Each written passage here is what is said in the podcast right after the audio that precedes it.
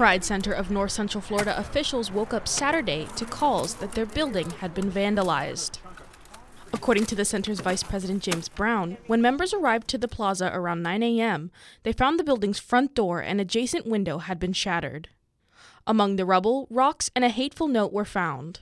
Brown says it was heartbreaking to see what happened, but he and other board members want to move forward.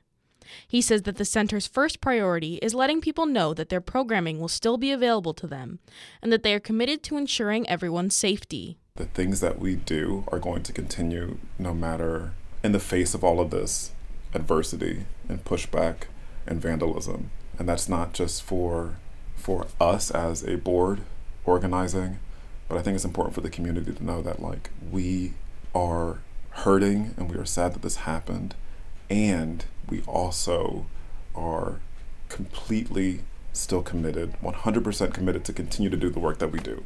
As word spread about the vandalization, members of the LGBTQ community and allies formed a small crew to help with cleaning up fallen glass and securing the hollowed out frames where the door and window once stood. Over the course of the day, about 30 people, including local candidates and political leaders, were in and out of the building to help clean or show their support for the center.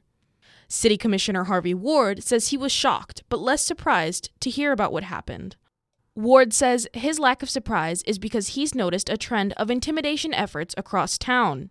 He specifically points to an incident last month where the Democratic Party local headquarters was vandalized, and also instances of anti Semitic messages being spread across Gainesville neighborhoods. There's no one person at fault other than whoever it was who you know broke the windows here, but there's a longer trail there. there there's a, a pattern of behavior of of uh, you know hateful messages and, and hateful rhetoric that we shouldn't be surprised when, when that kind of rhetoric ends in, in things like this. Longtime member and donor of the Pride Center, Casey Willits, was disgusted and angered by the news.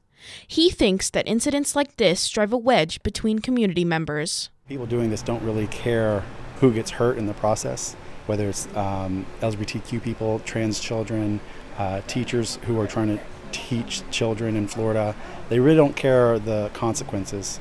They are using this to gain power to divide us because together we're stronger as Floridians, as Americans. And this is this is politics to them, but it's real life to us. One thing that Willits and other people at the Pride Center say is that moving forward, the LGBTQ community in North Central Florida will take care of and celebrate each other at upcoming events like the Pride Festival on October 22nd. Julia Cooper, WUFT News.